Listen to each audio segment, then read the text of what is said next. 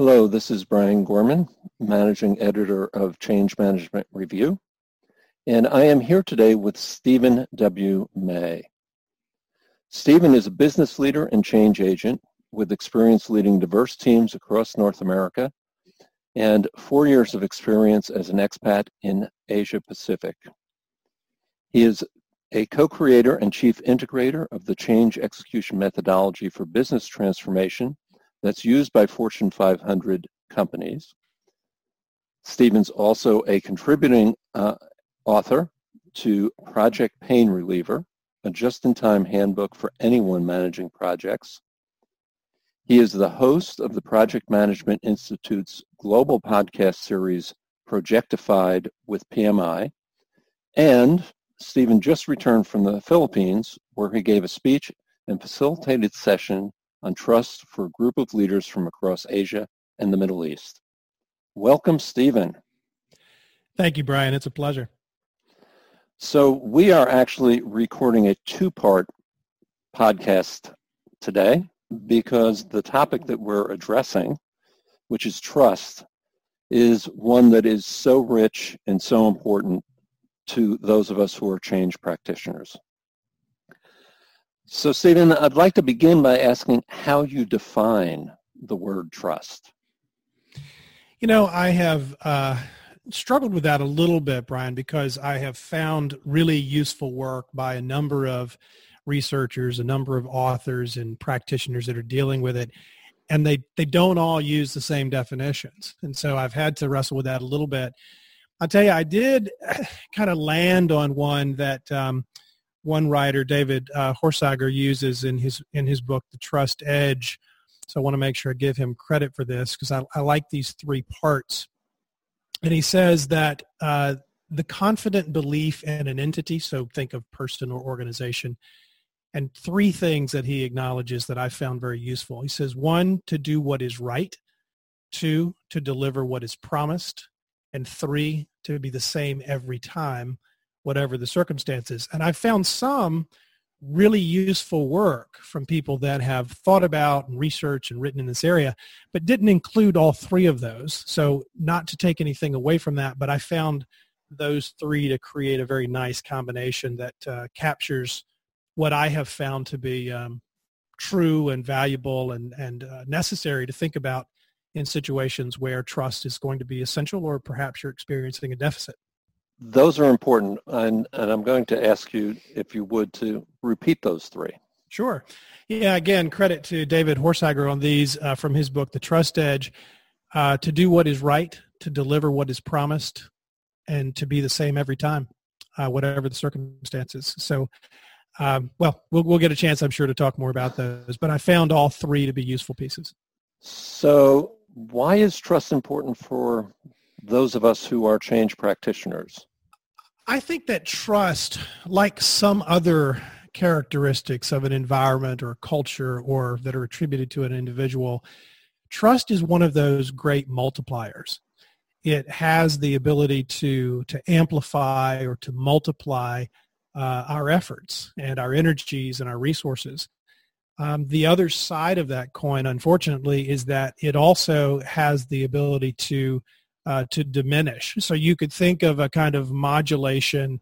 You know, you can you can amp it up or you can turn it down, and whatever goes through that system gets amped up or turned down. You know, based on that. So for me, it's uh, it's it's a factor that if missing, much of what we will try to do. So you think of those whether we are leading a major train, change initiative or whether we are working as practitioners or agents in support of a major change initiative much of the interventions that we would bring, many of the techniques and processes and approaches that we would bring simply do not yield the desired or the needed results if we're working in an environment that uh, that lacks trust. So I'd, I'd love to get more specific here. Do frontline workers need to trust the C-suite? Does the C-suite need to trust frontline workers? Do um, change practitioners need to be trusted, and if so, by whom? Uh, how important is the flow of trust, if you will? Yeah, no, it's it's so I think it's yes, and um, I think you do create a uh, you're working from a deficit if you have a situ- situation where, to use your first example, where frontline workers do not trust the C-suite. So let's just start there. You are working from a deficit if that's the case. However, sometimes when we say that someone is not trusted, it's not because they have done something that has resulted in uh, damage to their reputation or damage to their character or damage to uh, what could have been a trusting environment. It's simply that they haven't earned it yet. So, you know, you could imagine someone coming in and there's nothing wrong with the reputation. They, they've come in as a new leader, and I'll stay with your C-suite example. So they've come in as a new senior leader, yet people several layers down. So, and, you know, you could be many layers down, but people four or five layers down, they may not fully trust them, but not because of something negative that happens, simply because that person hasn't earned it yet. The other challenge can be uh, that they've come into a trust deficit. So they've come into a situation where a leader or leaders that preceded them uh, did do something to damage trust, and sometimes that's a that's a failure in in the area of omission, where they failed to do things they should have done. But they've created a lack of trust between those layers, which if someone else walks into, they actually have to overcome that. So, so recognizing that um, you know you may have a lack of trust there that's not based on someone having you know having committed an offense so to speak. But so so yes if you cut if you if you start there i think that that deficit does give everyone something they have to overcome. However we also know if we just think about what we know about the way uh, changes are sponsored effectively that people first and primarily look close to home for those messages and those and sometimes we say consequences you know the positive and negative things that that happen when i work in support of a trust uh, in support of a change or not. So you largely can begin to move the needle even when per, someone several layers up has not yet earned that trust. You can begin to move the needle if the people closest uh, to those frontline workers to stay with your example um, are trusted. So if they're performing in a way that has earned and sustains trust, then you can begin to move the needle despite the fact that those people may not have yet uh, learned to, to, to trust someone that is you know sitting in the C-suite. You're making an important distinction that um, I think gets missed, and that is the distinction between not having earned trust and being distrusted. Right. And so I, I thank you for that. Uh, why does one person trust another? How does how does one build trust?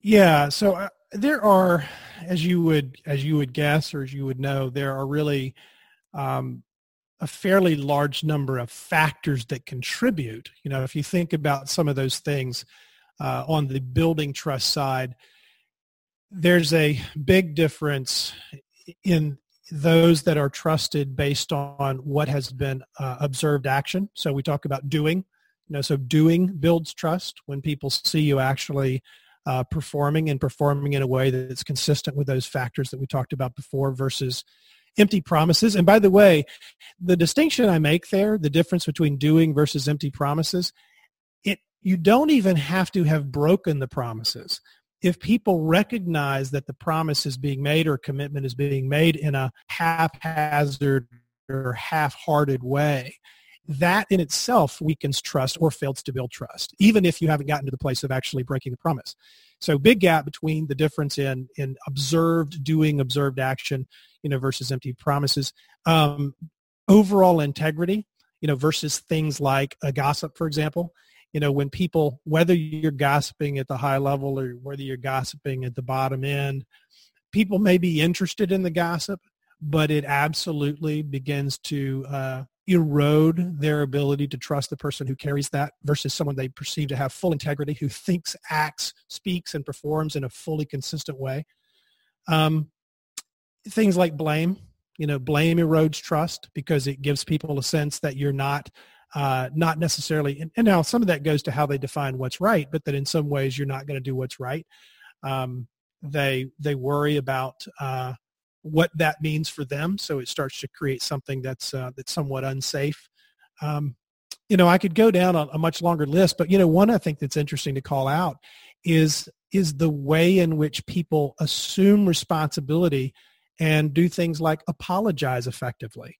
You know, things like that. We, we are going to have breaches. There are things that are going to go wrong. There are things that are not going to turn out the way we, we would like for them to. And personally, we're going to slip somewhere in some way but our ability to take responsibility for that and to apologize in a meaningful way and in a way that acknowledges the damage to the other person and in a way that uh, shows that we've thought through this far enough that we're not going to let it happen again.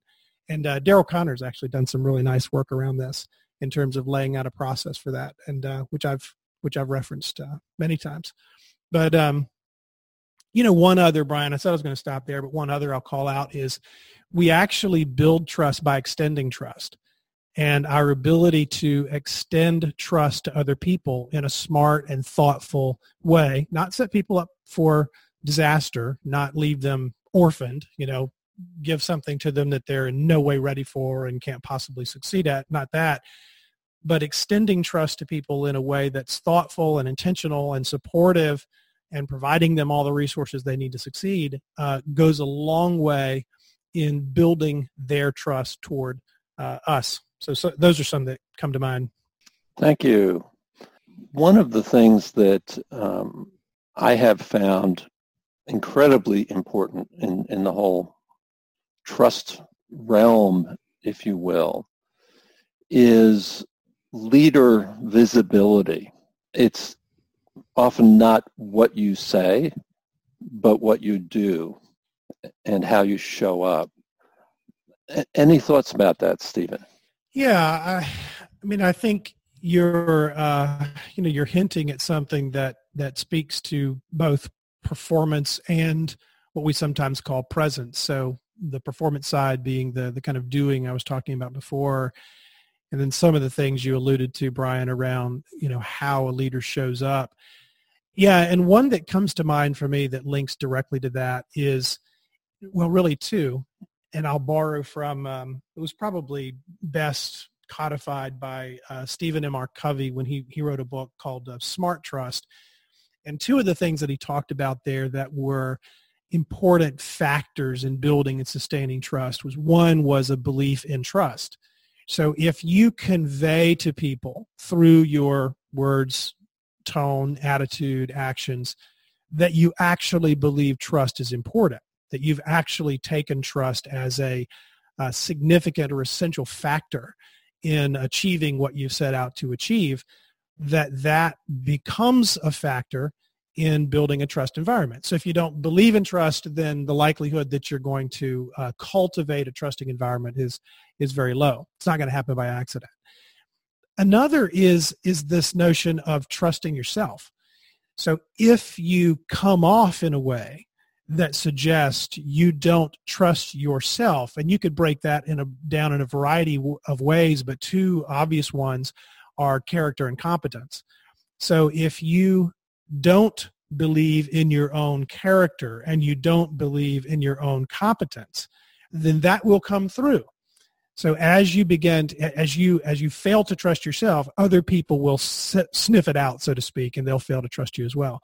Whereas if you do believe you have the character and competence to uh, to perform effectively in the situation, to do what you've said you're going to do, to keep your commitments, then um, then that goes a long way in beginning to uh, build the trust in the people around you. I mean, we've all had this experience of encountering somebody, and we may not know them well enough yet ourselves. But I, have said this. I've, I've watched a, a, leader get up and address, you know, the troops, so to speak, get up and address those that he or she leads and come away saying, oh, I can totally get how people follow her. I can totally get how people trust her. You know, because something comes through that conveys a kind of character and transparency and competence, and you've got to have both uh, that you you can get instinctively how they could build trust quickly and vice versa. Yeah. We, have all heard and seen leaders for the first time that we say, right. right. I'm not sure I trust her. I'm not sure yeah. I trust him. Yeah, exactly. You can say, I, you know, I hope things are better than they seem, but wow, just you know just watching him or her address their troops address the the, the people that they that they lead. I'm, I'm using troops metaphorically here but addressing the people that they lead you sometimes you shake your head and say wow that's going to be a that's going to be an uphill climb you know?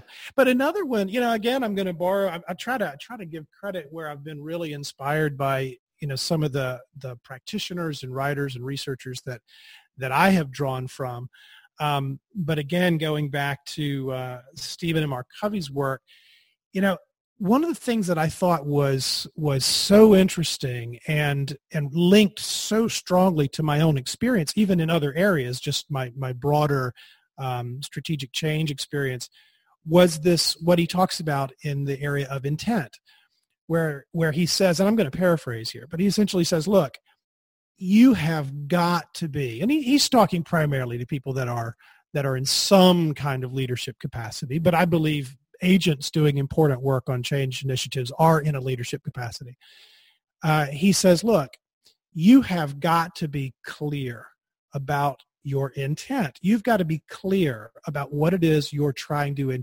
trying to achieve and why. And he, he breaks it down the what and the why. You've got to be really clear about what you're trying to achieve and why, because your actions alone are are all subject to interpretation. And if you just leave it to people to sort out why you're doing what you're doing, you leave it to, to people to watch you act and try to figure out or reach their own, own conclusions, about what you're doing and why, you will diminish trust. You know, some people will be guessing, but they won't have confidence. Some people will guess correctly, um, but they still may or may not understand why you have left it to them to figure out. Many people will guess incorrectly. They'll write, we know people will always write their own story if, if you don't fill those gaps for them. Um, so I thought that was another really important component, especially uh, for leaders is to um, go out of their way to be clear about what it is they're trying to achieve and why, and to really err on the side of exposing that information uh, rather than keeping it close to the vest. We're, we're going to have to wrap up in just a few minutes here, but before we do, I sure. wanted to ask you uh, what got you so interested in this topic?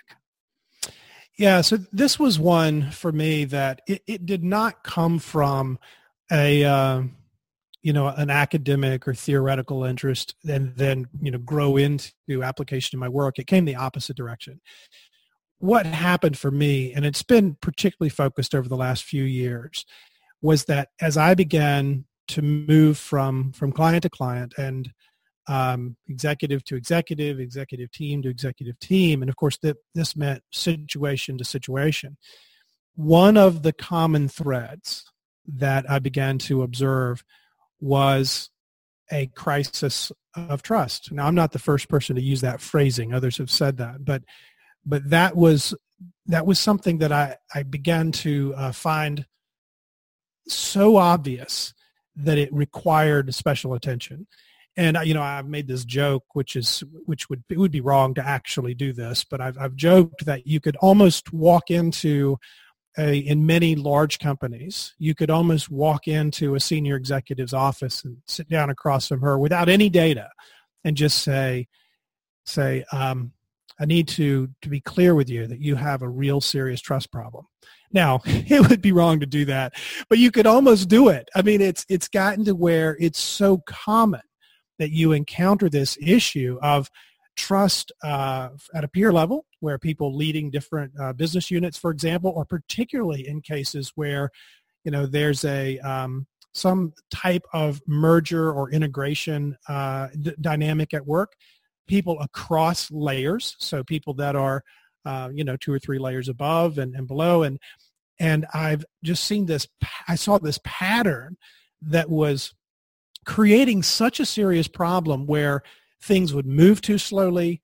Decisions that appeared to have been made would have to be remade and remade and remade.